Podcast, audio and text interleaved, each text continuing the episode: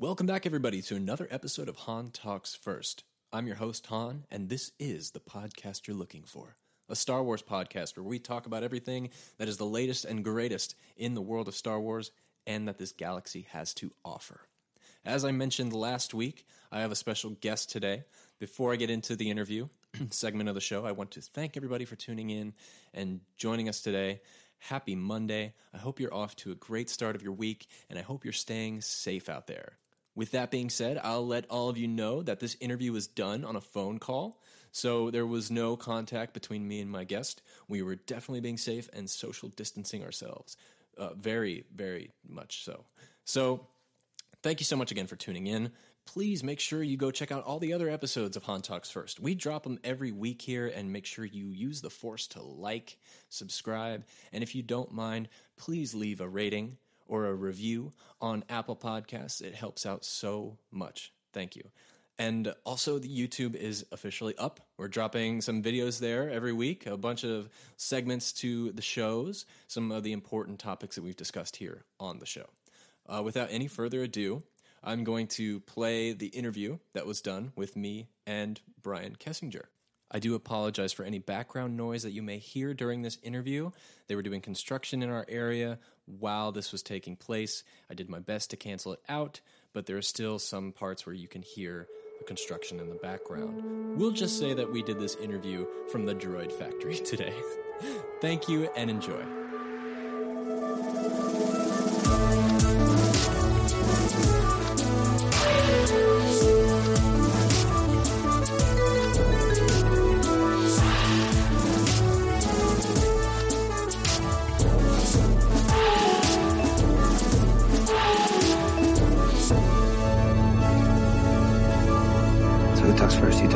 I talk first. I'm joined today by a very special guest, Brian Kesinger, a story artist, illustrator, and author. He's had a 20 plus year career at Disney that has spanned both hand drawn and CG animated films from Tarzan to Frozen 2, and many more, which I'm sure we're going to talk about later. His style and artistic journey has also led him to find an additional home with Marvel Comics and Lucasfilm. So I am very thrilled, very honored to have the chance to sit down with him here and chat on the show on Han Talks First today. Brian, welcome to the show. How you doing? Very good. Thanks so much for having me. Oh no, thank you. I, I'm really excited. I know the listeners will love to get the chance to hear your story and uh, learn about what you do. And I'm sure I think I've mentioned some of your work before on the podcast. So for those of you listening that have heard me mention it, well, now you get the chance to hear him talk about his process and how he got into his art background and everything like that. So Brian, with um, every time I have a guest on my show, I always start by asking them what their Star Wars story is. Now, this can be uh, a favorite memory you have, or the first time you got into Star Wars, or how you developed your love for Star Wars. For me, for example, the reason I'm so drawn to this franchise is just because of the uh, the moral lessons, the life lessons, and just about being an individual in this big world and learning how you not only stand out as an individual, but are also a big part of a bigger world. So, what's your Star Wars story? I'd love to hear. Yeah, that's great, man. Um, mine uh, would have to be, and I've got several, but I think the first one um, would be seeing Return of the Jedi in theaters. Um, I was actually born in 1978, so I was born a year late uh, uh, for the first movie coming out. Uh, but I am born on May 4th, so the fact that I'm born on Star Wars Day, uh, I think, kind of balances it out a little bit. No way. That is so cool. yes. Uh, but um, I remember very vividly going uh, to see Return of the Jedi in the theater. That was 1983, I believe. And um, back then, the movie theaters, you know, basically you, you open the door and it was a straight shot to the screen. You know, nowadays movie theaters usually walk in the double doors and you walk around the stadium seating. Um, but uh, we were actually late to the movie oh no. and and so I was like, okay. And um, the theater doors opened up. We walked into the theater, and the first thing I saw on the screen was the door to the Rancor uh, opening up uh, and the Rancor coming out. And for little old me, who was probably at that time doing quick math, five years old, I thought that the screen was opening up and that that monster was actually going to come out into the theater. Oh my uh, gosh, that's so cool and, and scary. yeah, yeah, it, it was exactly that. Scary and cool. And I was hooked ever since. The rest of the movie, um, in fact, that's how I got to kind of know the movie. So I remember the next time going to see it, and there was all this stuff at the beginning. I was like, "Oh, this all makes sense now," because uh, I was just along for the ride, hadn't seen any of the other movies. I just kind of jumped into it to Return of the Jedi. So uh, for that, to this date, Return of the Jedi, I think is is like my my favorite. Um, I should say my emotional favorite I think my favorite overall would would probably be the first one, New Hope. But I have the most connection to Return of the Jedi. That's awesome. My my favorite is also A New Hope. But uh, as far as emotional connection, a lot of people have said that their favorite's Return of the Jedi, which is which is great, but also kind of shocking since most of the hype is surrounded around The Empire Strikes Back. But it sounds yeah. like most people have that quote emotional attachment to that third movie. I think what the third movie offers you is a chance to see all the characters together again. And there's so many cool aliens and the speeder bike chase. I mean, obviously, Empire Strike Back for the storytelling and the emotion, it's it's way up there. Um, but yeah. for the fun and the adventure, uh, and again, for a five year old me seeing a bunch of Ewoks running around, uh, I, I'm in.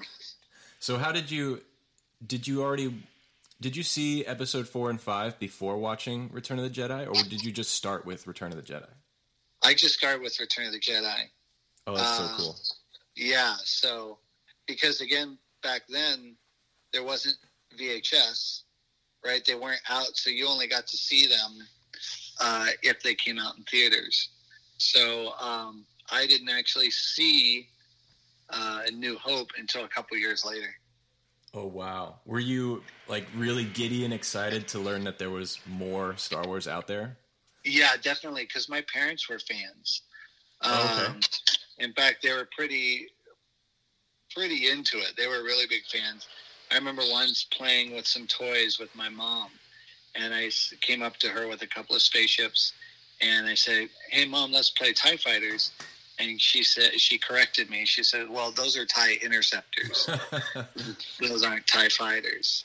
That and, sounds like uh, a great mom. yeah, she's awesome.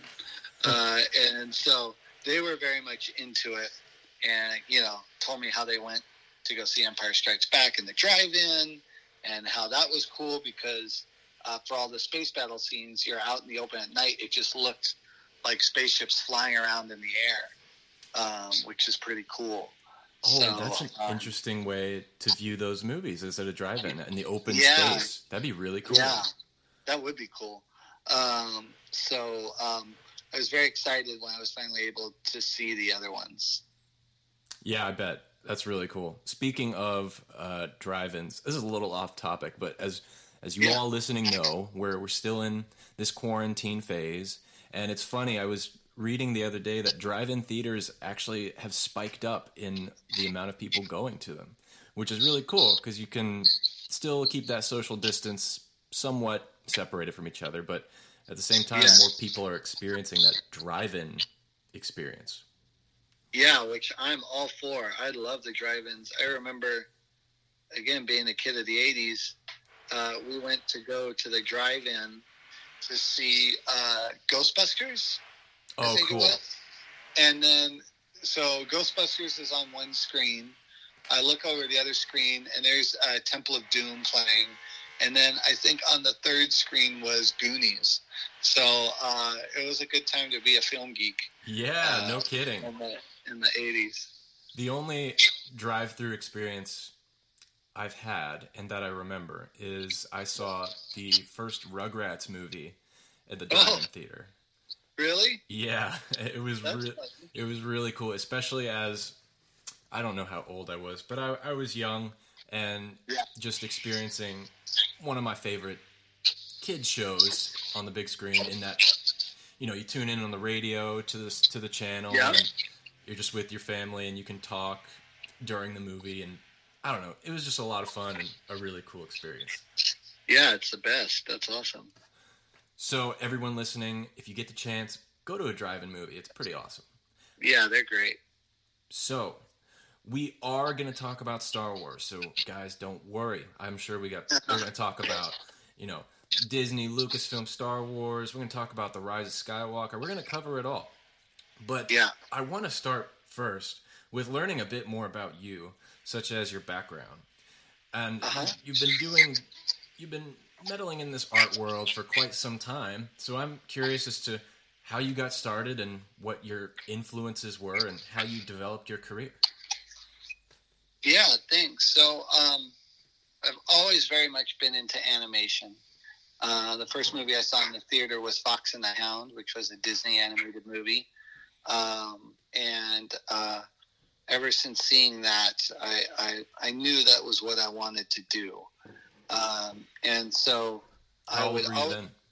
uh, probably, probably around the same age. Because I think too that that was actually at a drive-in as well. Oh, cool. Um, uh, and it must have been a re-release because uh, I don't think it actually came. Well, maybe it was. It might have been '82 or '81. So I was younger, um, but um, I was just like enthralled with it. And then, uh, you know, told my parents that's what I want to do when I grow up, and they kind of laughed at the charm of that um, because animation, you know, and through most of the '80s and into the early, well, yeah, most of the '80s, it was kind of a uh, not known about industry. People knew cartoons were made, but it wasn't until like Little Mermaid came out and some of those bigger movies that it really became like a worthwhile job and something that people knew about. yeah. So, uh, all while growing up, I would draw a lot and learn uh, different styles um, just because I'd always be like copying things onto paper uh, on the dining room table, you know, like I'd have Calvin and Hobbes book next to me and be drawing from that. Or um, I remember those great Jim Lee covers of the X Men that he Yeah. did. It was like four covers that joined together for one massive uh, picture. So I would draw from that a lot. Um, and so I just kind of grew up doing fan art before it was really a thing, right? Yeah. Like now, everyone, before it even had a name of being fan art, right? Um, Yeah.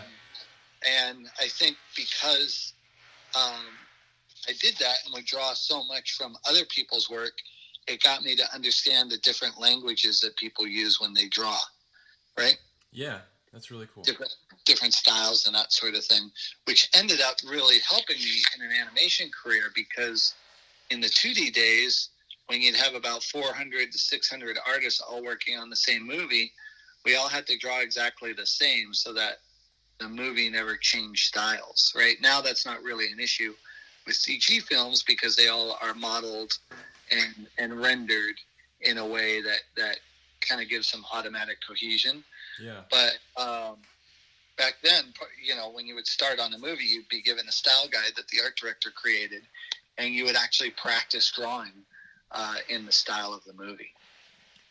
I heard you say once in an in an interview that um, a lot of how you started was also through tracing some of your favorite works, Yes. Oh yeah.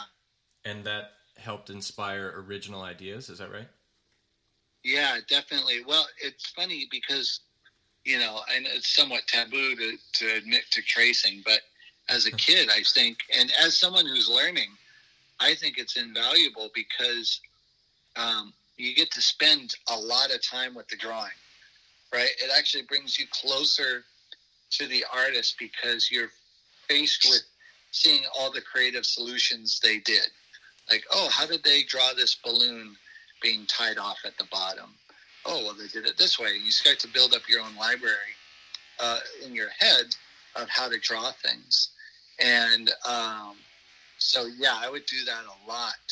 Where um, I, in fact, had a Return of the Jedi coloring book uh, that I wish I still had because it was super cool. Um, that I would actually trace out of rather than color.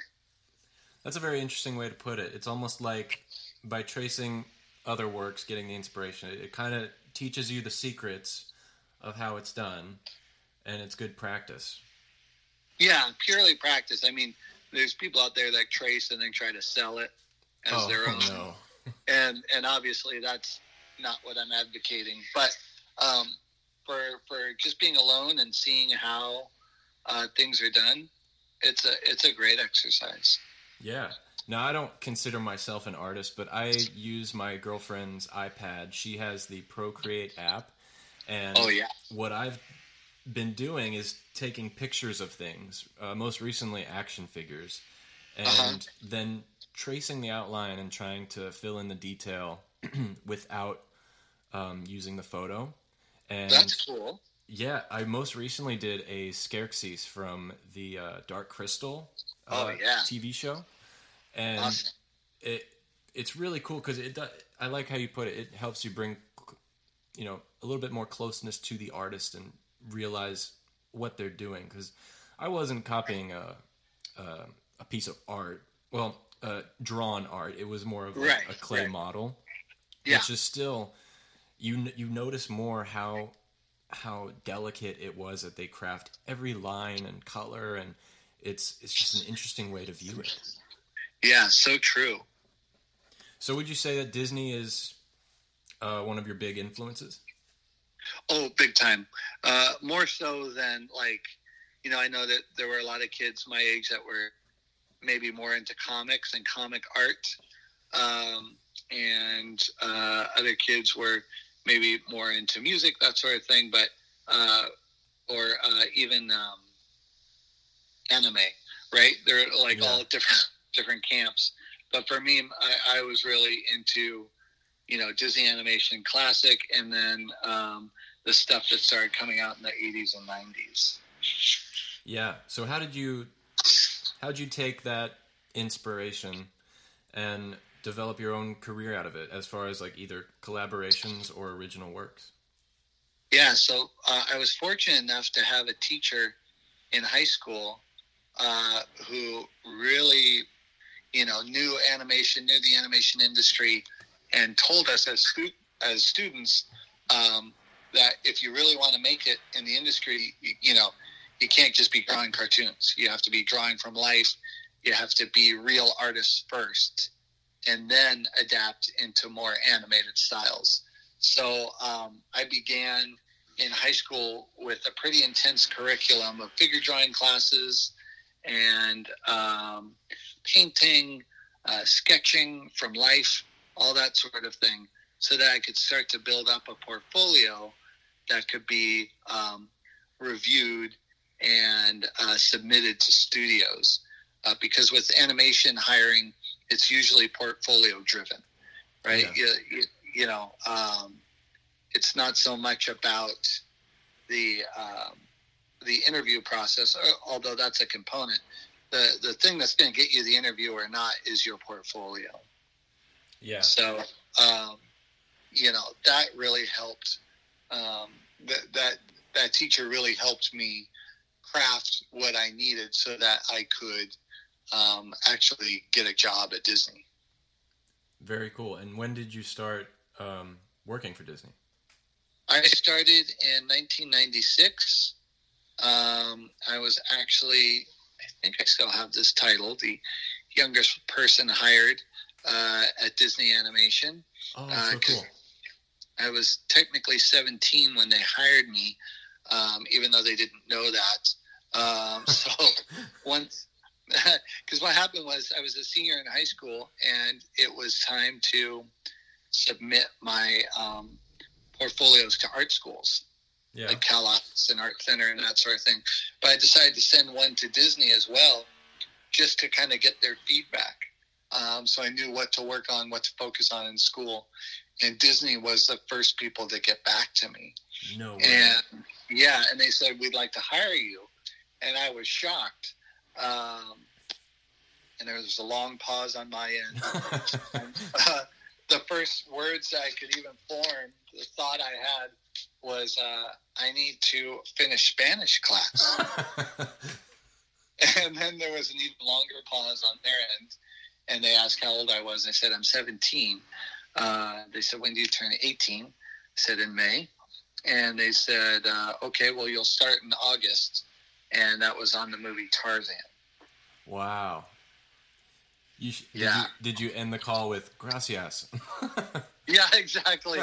exactly. Well, it was kind of nice um, because my Spanish teacher was, you know, I, I was fortunate to have a lot of supportive teachers uh, in, in all courses, but Spanish, um, she really did not like what I was doing and didn't think I'd be able to make a career out of it. really? So, um, that, not that I rubbed it in her face or anything, but it was kind of nice going into class the next day, knowing that in three months I'll have kind of my dream job. So, That's amazing. it Especially made that a little easier. Yeah, that's, that's really cool, especially being so young and going straight into something you love. I Yeah, I'm curious though. Uh, so I'm a musician, and cool. among many of the challenges I face as an artist is um, trying to separate the hobby aspect of it in, and the the work or the uh, the commission stuff out of it. Just trying to separate Yeah. those two, and along with that challenge is you know trying to I guess creatively discipline yourself because you want to work, you want to practice every day. You want to, for you, you want to draw every day and do what you love. And sometimes you're hired for a project that um, you can't be as creatively free to do what you want. Uh-huh. And I'm curious, how do you separate, you know, both of those things and knowing when to, how to discipline yourself with that? That's a great question, um, and and an important question. I think that's something a lot of students need to realize as they're learning and as they want to try to join these entertainment fields. Um, you know, entertainment in all forms, even in music for the most part, is about collaboration, right? Definitely. and and so you know uh, it, it, it's not so much about being a soloist as it is about being a part of the orchestra and the music you make uh, as an orchestra will always be grander than anything you can do as a soloist right and so uh, I feel like animation is the orchestra. I feel like movie making is an orchestra. And as such, no one's going to join the orchestra immediately and be the conductor, right? Right. And so I see a lot of uh, students these days um, with, you know, dreams of being a showrunner right off the bat. Um, you know, coming in as a as a visual development artist and just being a character designer, um, and and those are great goals and all things that can be achieved, but uh, not without spending some time in the field and gaining that collaborative experience. So for me, when I came in and started on Tarzan, even though I was working on um, this great big, you know, Disney animated blockbuster, I was just a cleanup layout artist, which basically meant um, I drew all the leaves in the background. Right? Oh, okay. Uh, it wasn't. Um, it wasn't a glamorous position. It wasn't. I hadn't even made it into the cinematography aspect of layout. Um, it was purely coming in um, and learning that skill and helping the team. And um, you know, uh, it was taking that, being humble and accepting that role and learning from my coworkers that gave me all this extra skill and extra opportunity. Um, of course, there's always going to be the outlying stories of, you know, students who get their pilot picked up right out of school and that sort of thing, which is great. Um, but uh, like I say, it, it's a longer road. And to answer your question, um, I think the best way to combat it is to always have projects you want to work on that are just for you. So that at the end of the day, you can come home and be the director of your own story, be the character designer, be who you want to be, but just know that it takes time to achieve those goals when you're actually in the industry. Very true. And for any of you creators out there listening, um, I think another way to get into that and be more creative is to, to when you're working on something, whether it's whether it's drawing, whether it's music or what have you. I think if you just work on something, if you have an idea in mind, go for it and then finish it, even if it sucks. Yes. Sometimes you got to get those bad ideas out of the way for good ones to come. And Yeah. the most important thing for me as a musician is if I'm writing a song or a small piece of music, if I don't finish that, then I really didn't accomplish anything. Right. That's great. We have a saying in animation: uh, "Be uh, as wrong as you can, as fast as you can." Right. I love that. So don't worry about failing. Just fail quick, and then you can move on and uh, learn from it. You know. So we have that kind of mentality with a lot of the work that we do. Hearing you talk about um, being part of the group and collaborating, and it'll help grow your own personal advancements in the, the field made me think of Yeah.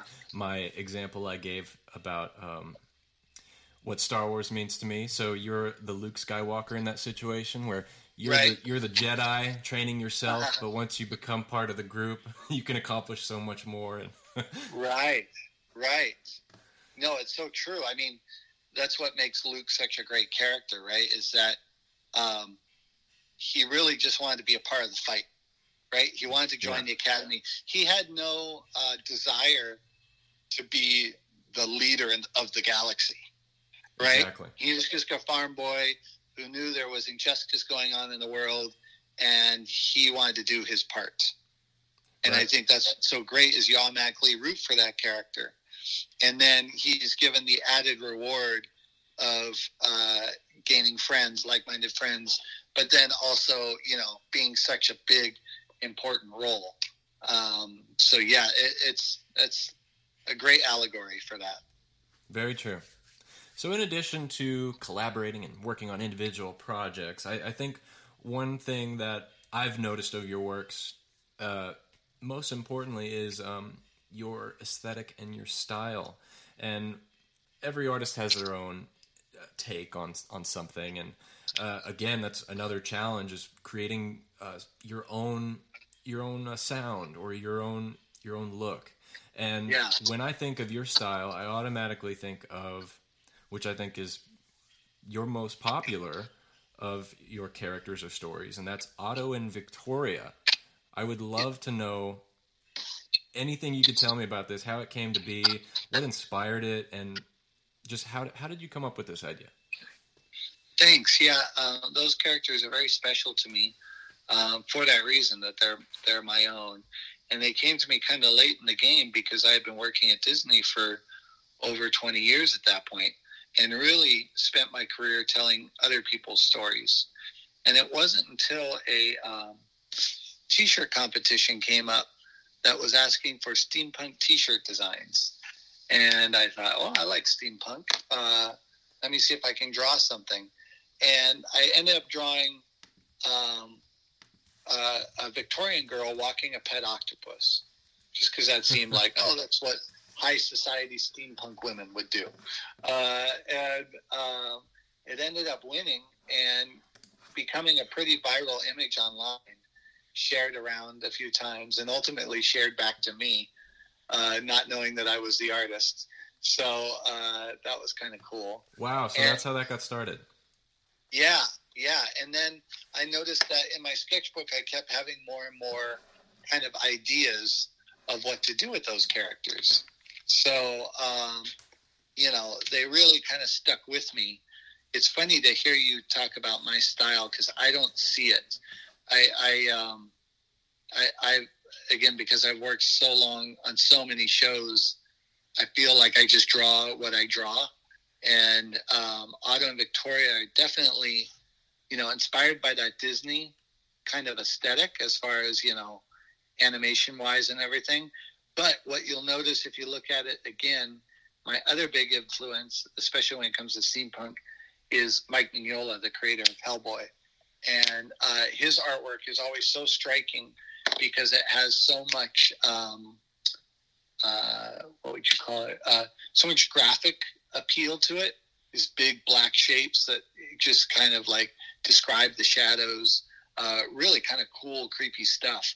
Yeah. So um, I, I thought, oh, that that'd be kind of cool to give uh, this piece that kind of, of look, you know, mix mix a little bit of beauty, right, An appeal that you would get in Disney animated films with a little bit of the darkness that you would find in Hellboy, which again felt a little steampunk, right? Yeah. Which is to get the the beauty and grandeur of uh, the um, Victorian era with the punk side of things, right? So, um, can you elaborate yeah. a little bit more for our listeners on what exactly steampunk is? Yeah, sure. It's like kind of a subgenre of science fiction. Um, and it, uh, if you hear clicking, that clicking noise are my markers. I'm actually working on something as we speak. Oh, no worries. Very cool. Uh, but uh, yeah, steampunk is really cool. It's an alternate history. So it's science fiction that takes place in an alternate timeline of our world that supposes that electricity was never discovered and that everything progressed and evolved with steam power. So um, a lot of the times it's used in kind of um, uh, post-apocalyptic stories or really kind of um, dire type stuff, dramatic type stuff but it hadn't really been used a lot in fun uh, ways. So I think that's why my work kind of stood out from it was I saw an emptiness there, and and I think part that's part of the reason why maybe steampunk hasn't been as globally accepted or or or clung to as other genres because it can be a little scary or a little dingy. Uh, so I thought, well, why don't I try my hand at it uh, with my take, which is a little more uh, for general audiences and a little more humor based, right? Yeah. The whole idea of having an octopus for a pet is pretty humorous. So um, I think it was a little bit of being at the right place at the right time.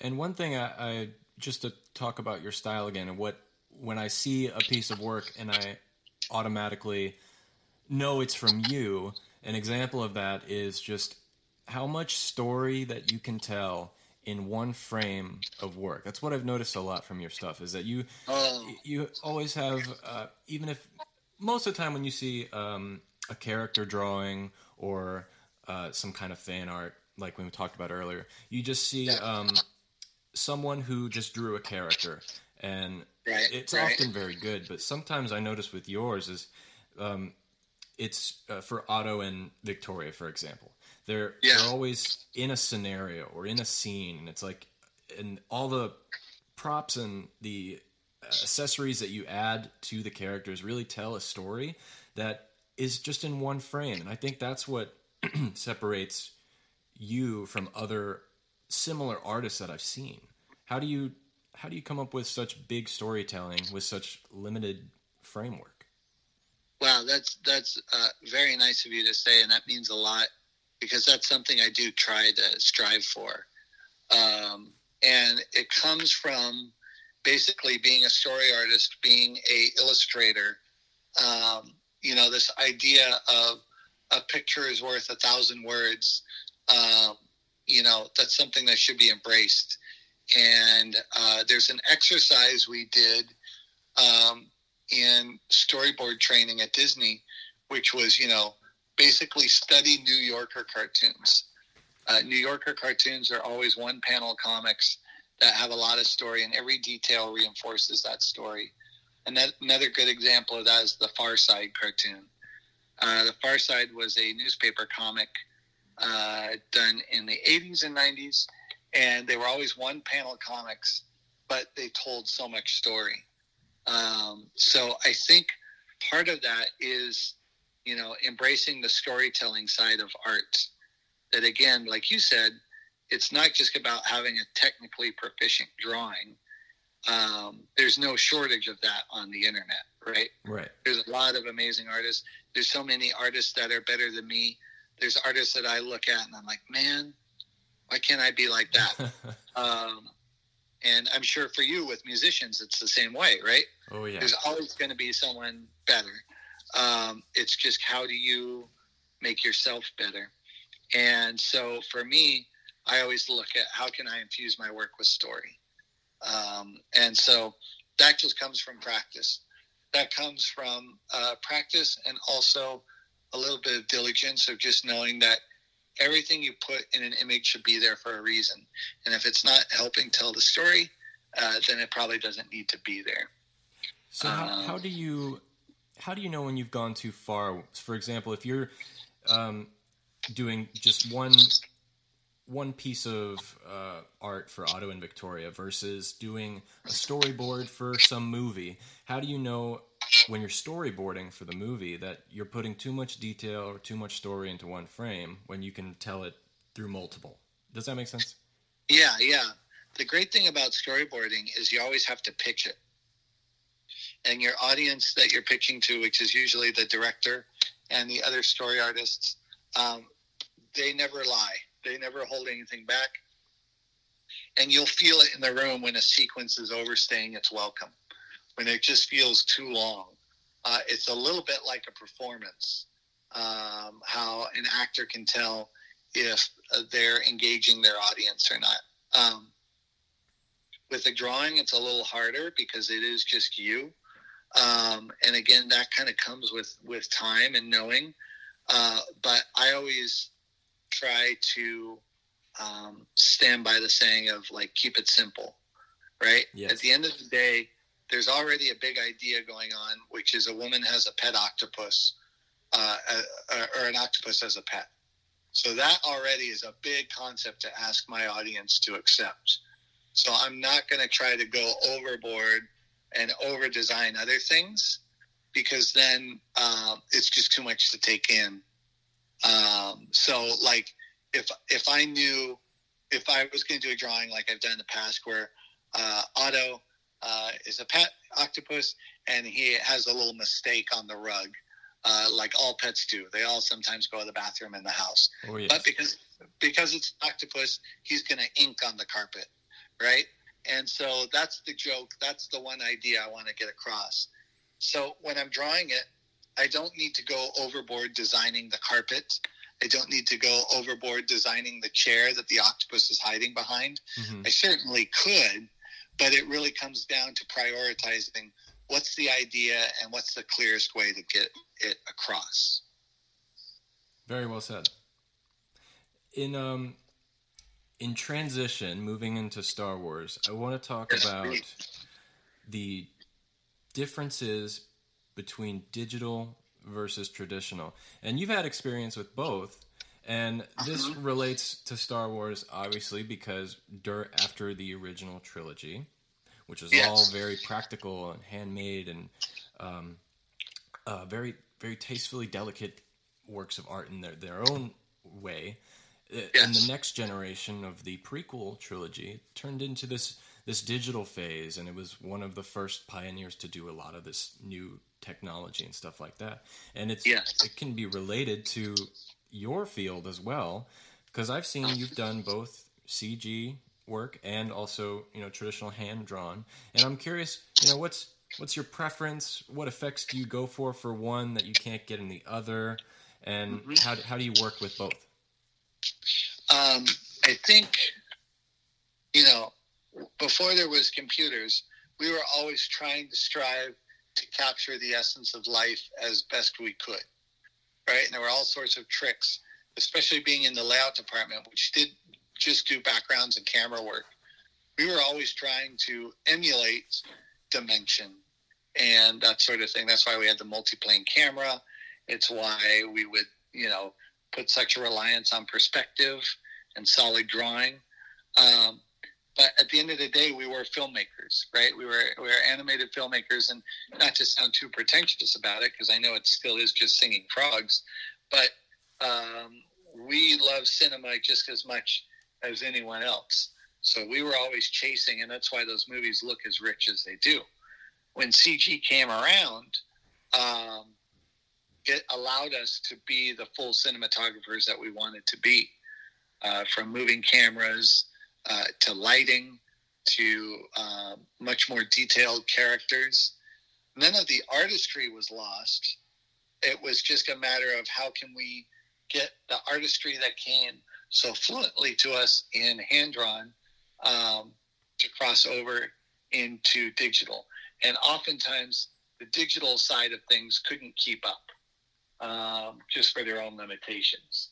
Uh, yeah. Uh, but that wasn't anything inherently wrong in pursuing CG animation. Uh, it was just uh, a matter of reality. I mean, the the baby in Tin Toy, uh, the first Pixar short, versus uh, the baby in Tangled are night and day. You know, right. but that doesn't mean anyone working on Tin Toy was any less artistic.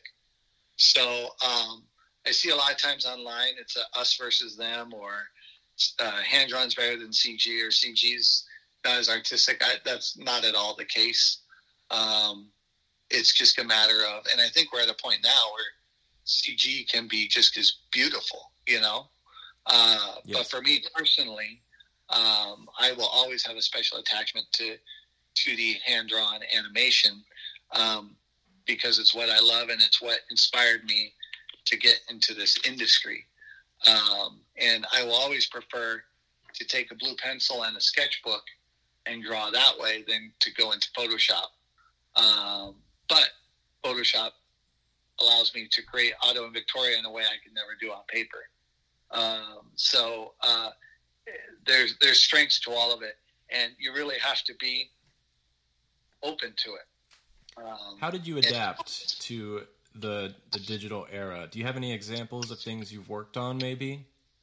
Yeah, well, I was very fortunate because Tarzan was my first movie, but that was also the first movie, well, one of the first, where they were really starting to embrace uh, CG animation, CG camera work, with those big sweeping camera moves through the jungle. So that's that's that, what came to mind exactly. yeah, so I was on that that team that helped because uh, some of the other artists didn't want to be bothered with it because they thought it was a fad and and wouldn't wouldn't learn it. Um, so the fact I was young and open to kind of new ideas, um, not that the older people weren't somewhere, uh, but uh, I think helped me so that by the time Chicken Little came around, which was our first full CG animated feature, I was able to like roll right into it. So how with Tarzan, for example, how did you um, whose proposition was it to you know push that digital uh, movement with like the ca- the digital camera and like the sweeping effects when he's swinging through the jungle? Is that like a director decision or is that an artist? Yeah, that was a director decision, you know, and and the decision to kind of move the art form forward, and then they kind of threw it to the team uh, to make it happen, you know, which is one of the really cool things is everyone working together um, to um, it was like our version of the moon landing, right? Uh, right. Someone puts, puts, forth a mandate that they want to see these really rich uh, backgrounds, um, and and we said to do it. What was interesting was, you know, we were doing it on Tarzan, and I remember while we were working on Tarzan, uh, they brought in an early screening of Princess Mononoke, the Miyazaki movie. And it was great because we watched it and they had a few shots in there where they were doing the same thing we were. And it was kind of cool to see like oh okay the industry is is is embracing this and is there, there's change on the horizon. So um, that motiv- motivated us to keep working and and keep making it the best version it could be. Yeah and to go full force right and you know i guess the difference is you know that we were trying to do those camera moves while maintaining a hand painted background look. So it wasn't like the ballroom in Beauty and the Beast where it was beautiful but very clearly computer graphics, right? Yeah. Uh, this was like, how can we work on that integration? Yeah, very true. Really cool. I would love now for us to move on to Star Wars. I'm sure all of you listening are very, you know, excited for us Yeah. to talk about it. Um, one thing I want to hear from you, you know, I already asked your Star Wars story. Um, Yeah. What is it about Star Wars that you think makes it iconic? Uh, it's good versus evil. Oh it's yes, kind of the purest form of story out there, and um, the good side wins. So um, it's a great message. You know, be kind to each other, choose the right thing, and uh, things will work out. And so for I- me, at a base level, that's that's what really draws me to it. and I think that's what the Rise of Skywalker really says at the last installment of this this saga. Is you know, in, in the end, it was about the ultimate good being the Skywalkers versus the ultimate evil being this Palpatines. Yeah, and it just in a in a very big way you know these two individuals so to speak representing Yeah. the the major good versus the major evil and Right. so that is what you can look at the skywalker saga for example and, and say of it and that, that is very Yeah. true i i ask uh, anyone who you know comes on the show and talks here um, always ask them what they think makes it iconic. And you know i always get a different answer. And i think that's another one of the main reasons why yes, this is so popular and it hits home with so many different people. Yes. what did you think of the rise of skywalker? And how many times did you see it in theaters? Uh, I think I saw it like five times in theater, uh, which is probably the least amount, but that's not for any assessment of the movie. Uh, it just started to uh, come out when I was a little busier. So I saw it five times. Uh, I loved it. Um, I really did. Um, I also really loved Last Jedi. Um, I wish that Last Jedi and uh, Rise of Skywalker. Well, I should say this. I wish the sequel trilogy, which I love for its characters, was um, a little more connected. I, I wish that that it was uh, because I see so many strong points in it, and but I also see a couple areas where it wasn't figured out from the start, and so to me, Rise of Skywalker almost feels like an alternate sequel to Force Awakens, yes very Uh, true right? Like for me, the battle with Kylo Ren and Rey in Snoke's throne room was more satisfying than the one in the Emperor's throne room. Uh, just with some of the way they they shot it and and that sort of thing, and and the iconic kind of backgrounds. Uh, like that's a much more striking sequence.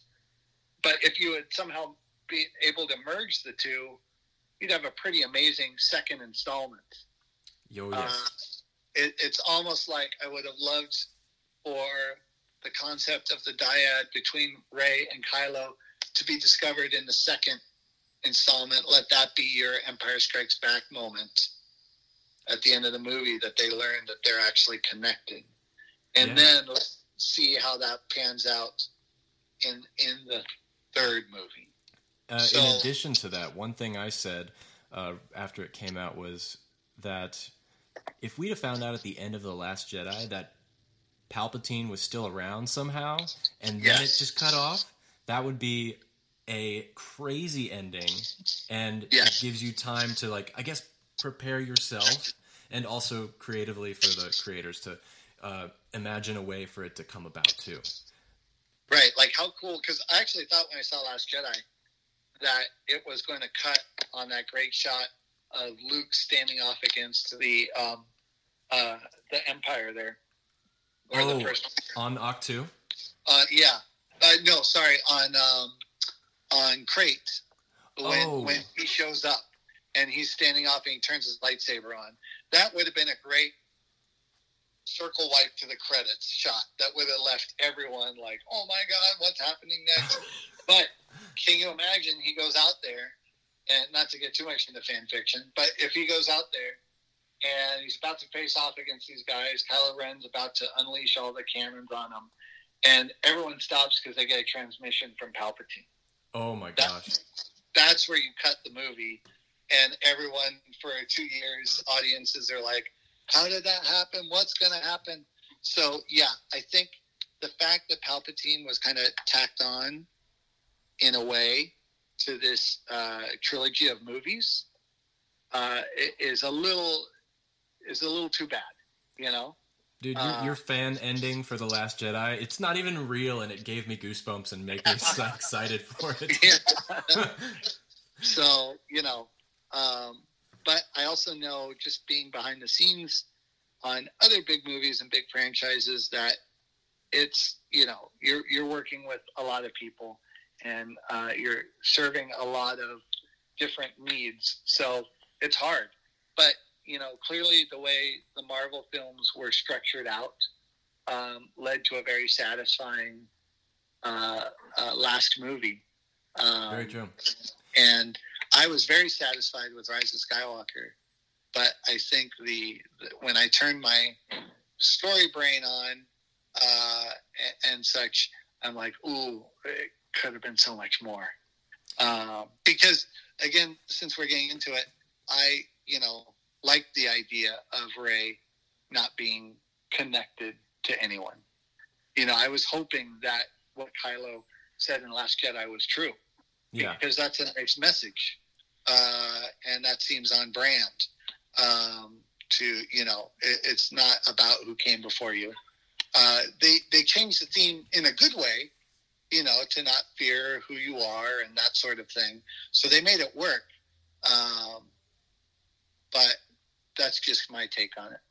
No, very true. Uh, speaking of Rey and how you talked about, uh, you know, the connectivity between these sequel movies. One thing uh, that really bothered me, and um, not just so I can diss on the movie, guys, but because uh, Rey is my favorite character of the sequel trilogy, Uh huh. and once I saw her in the Force Awakens, I was immediately attached, and Force Awakens was unbelievable at the time. And Yes. um, one thing I noticed as the this trilogy continued is that we lost more and more of Rey. Um, the Last Jedi was, I, I say, kind of Luke's story, and Uh huh. and then she was almost kind of like a background character trying to help get this new new person as the main character which is luke and then my Yeah. girlfriend pointed out to me that in um, the rise of skywalker it was kind of even less of rey's story in the fact that it focused more on kylo ren slash ben solo and Right. so that that was that was probably my biggest concern is just that you know we started off with a really strong character in Rey, and you know mystery box stuff aside, uh, lineage aside, um, I think uh, the focus should have stayed on her a little bit more because I think she was a really really strong character and she could have had a very very interesting story to tell, and that was the biggest connectivity thing for me with those movies. Yeah. Who's your Yeah. Who's your favorite in the sequel trilogy? Uh, favorite Uh, character? Kylo Ren, and then second would be Rey. Because I'm with you. As soon as I saw in Force Awakens, you know, Rey, uh, you know, eating her lunch with an old X-wing helmet on uh, in the in an abandoned AT-AT, I was like, oh, I love this character, you know. Um, but then Kylo, I thought was great because, um, unlike Darth Vader, who they waited a couple movies to kind of show or allude that he had a good side to him. Kylo from the front was a conflicted character. So I'm not saying I like Kylo more than Darth Vader. I'm just saying in the sequel trilogy, Right. um, Kylo was definitely the one. And, you know, I grew grown attached to him doing all those little Calvin and Hobbes cartoons Oh uh, yes. with, with him. So uh, he's, uh, I'm very grateful for that character. Well, let's talk about little Kylo. He's he seems to be very popular with everybody. I know he is for me.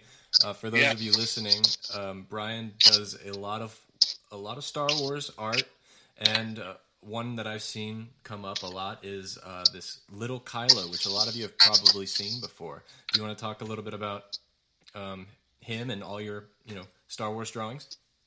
Yeah. So um, just like you, um, when I came out of Force Awakens, I, I loved it. I was so energized uh, by the fact because there was a lot riding on it. You know, like oh please be good, please be good. Right. And I thought not only was it good, it was great, and like really like I was into it. And when Rey sleds down that hill uh, on the dunes, and um, she uh, is, is, there, it reminded me. It flashed in my head the image of Calvin uh, and Hobbes riding in their red wagon. So when I got home from the movie, I'm like, oh, I got to draw something. And so I just drew that. I drew Rey and BB-8 in the style of Calvin and Hobbes sliding down a uh, uh, sand dune. And again, right place, right time. It just started uh, uh, getting shared and shared and liked and liked. And um, I noticed more and more correlation between uh, those comics and the movies. But it wasn't until I figured out, oh, Calvin's a really difficult child. You know, it must be hard to be his parents. And then I thought of Kylo Ren and like, oh, well, he's like the problem child of the galaxy. and he's got two parents that everyone knows, Han and Leia. This there might be something to that. So I started really basically redrawing uh, classic Calvin and Hobbes cartoons and just changing the characters uh, and keeping the dialogue exactly the same. And because people are so familiar with those strips, they got that on both levels. And um, there was one specifically that I had done, which wasn't based on an actual script, but inspired by, and Kylo had massacred a bunch of um, snowmen on his front lawn. And Han just looks to Leia really dryly and says, You know, he gets this from your side of the family. and that one, like, really took off. And I ended up getting 60,000 followers in one week. Wow. That's impressive. Yeah, after that image. One of uh, my favorite of the little Kylo is he's talking to um, Boba Fett. Boba Fett has a little ice cream stand of oh, yeah. the Han Solo, and he's like, "He's no good to me, melted."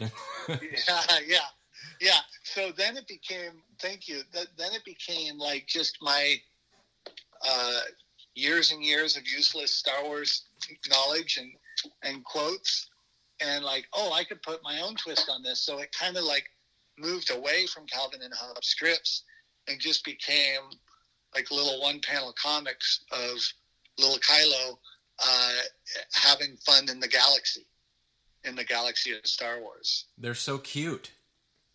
Thanks. They're yeah, unbelievably yeah. adorable. it's, it's fun when you play with proportions. There was there were some other ones of uh, Star Wars that you did. Um, for those of you listening, Brian, uh, um, my boss had a, a piece of art commissioned for me for my one of my birthdays by Brian, and it was of Iron Man um, and Luke Skywalker navigating through the Death Star, and that one had something interesting to the way it was drawn. In addition, there's another one I think of with a similar style, and it was where Finn is behind a rock, and there's like a um, what are they called a nar Oh, the Rathtar? Rathtar, yes. Coming up yeah. from above him. And one thing I really love about those two in particular is the the layering that you have going on in there. It there's like a, a square or a rectangle of just space. And then the characters go outside of that that layer and you kind of mess with the positive and negative spaces yeah. of the frame creating this 3D image. I think that goes into a little bit of your style too is that mm-hmm. intentional when when you draw it out? Yeah, definitely. Thank you. I'm a big fan of like um, European comics, uh, French comics, and uh, comic art. I should say, not stand up. I mean, I'm sure they're funny too, but uh, French comic art, and they play a lot with the frame and uh, this idea of you know really kind of drawing what's necessary and then uh, suggesting what's in the background, um, as opposed to doing a fully rendered drawing. Um, which you know can look beautiful, but sometimes take away from the main idea. Um, you know, uh, right now, the, what I'm working on as we speak is a commission for someone for a tattoo, and they want they wanted a uh, Princess Leia and Snoopy mashup, and they also mentioned that they really loved Up, and if I could get somehow something of Up uh, into that piece. Um, so what I ended up was having uh, little Leia hugging Snoopy, uh, and then Snoopy's got the little bandolier that Chewie wears uh, around him. Uh, but then I'm like, oh, Up. What can I do with Up? Well, Up is a house with balloons. Snoopy has a dog house. Well, I'll put them on a dog house being lifted by a balloon. So, like, oh, it's so cool.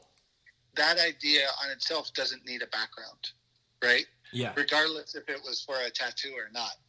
Um, it, it just it's it's a clear graphic image, and really that's what drawing is is the arrangement of of shapes, and so um, it's kind of reducing it down to the most basic of levels so that the idea comes across. Yeah. Well, you guys heard it here first. A little sneak peek of his latest commission. That's right. That's right. you do a lot, a lot, a lot of mashups. How did that start? Was it by commission, or did you just start it on your own? I just started doing it on my own because it's fun. There are little ideas that pop in my head that seem like, oh, this would be fun to draw. Uh, and so, and I think that's important is that I do it because it is fun for me. Um, and I think that that energy comes across in the piece. Whereas if I was doing it just for likes or just to get followers, it might not feel as genuine. Um, you know, because I really only play in the sandboxes that I know. I know Star Wars, I know Marvel.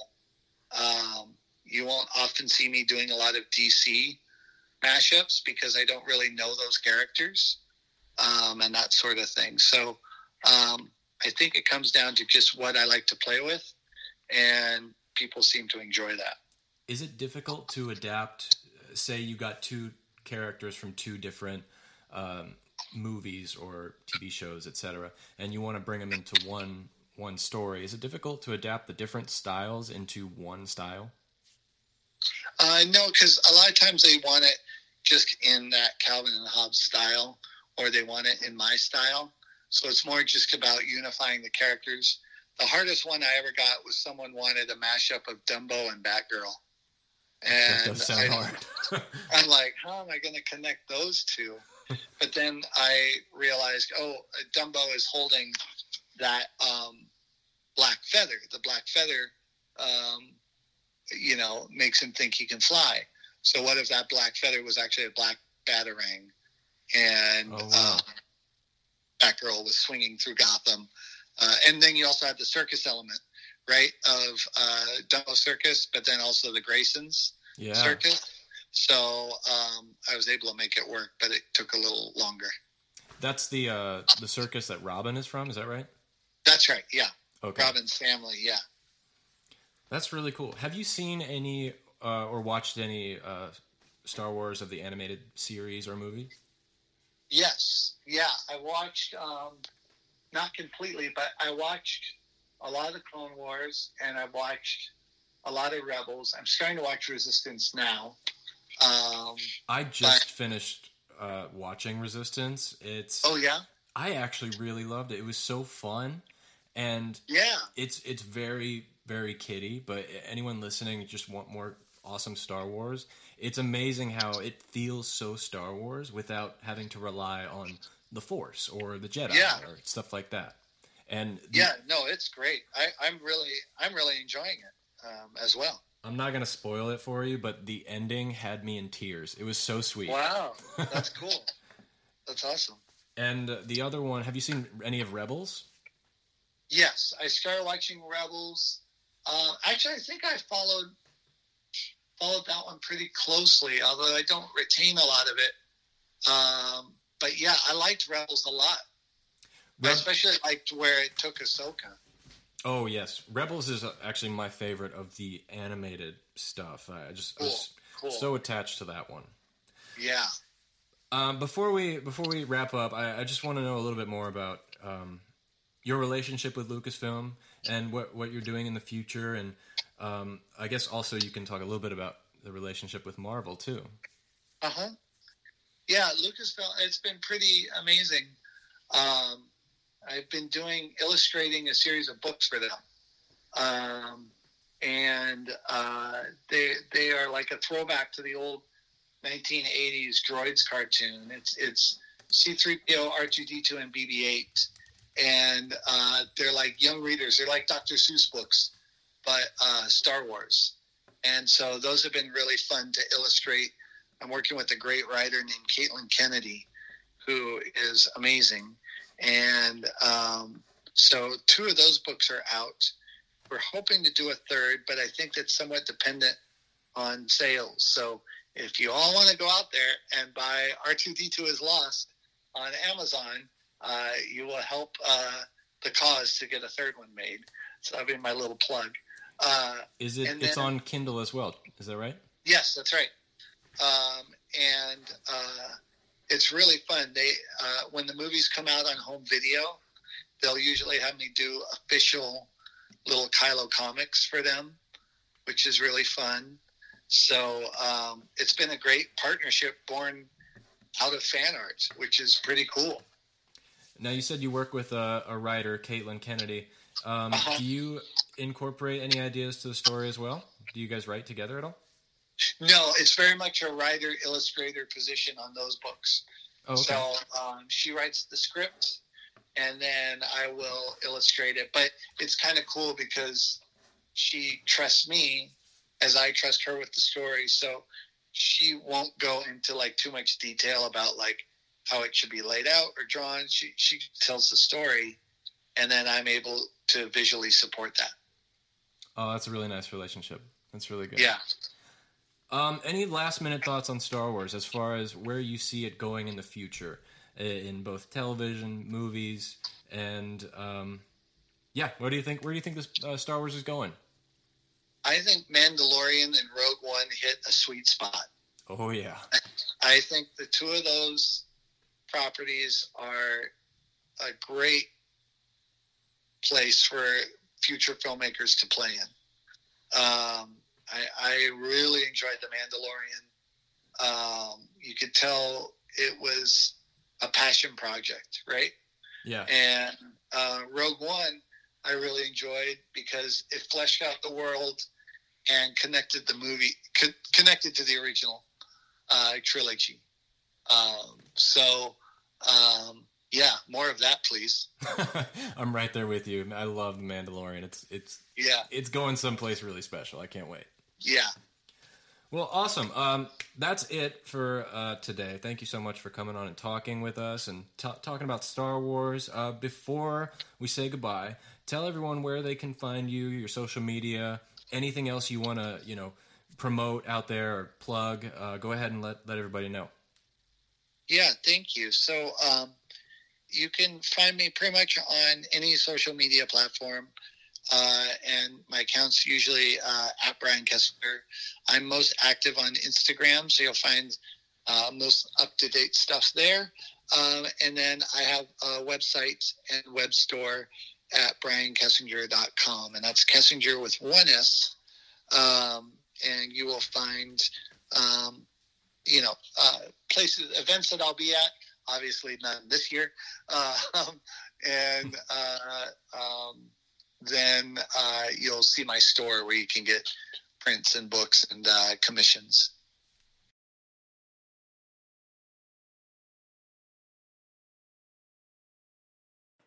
Wow, that was absolutely incredible that was the interview I did with Brian Kesinger, and it was uh, such a such an honor, such a privilege. I'm very happy that we got the chance to do that, and hopefully we'll get to do it again sometime very soon. Uh, thank you all again for tuning in and listening. If you're new to the channel, please make sure to s- subscribe or tune in or get notifications if you're on YouTube so you can get an update next time we drop an episode. Next week, I'm joined by Zach Valadon, an old friend of mine, where we're talking about what does it mean to be a Jedi we'll also be celebrating the 40th year anniversary of The Empire Strikes Back. That's right, it's been around for 40 years. It's pretty crazy. But thank you guys again, and now, somehow, someway, somewhere this week, May the Force be with you.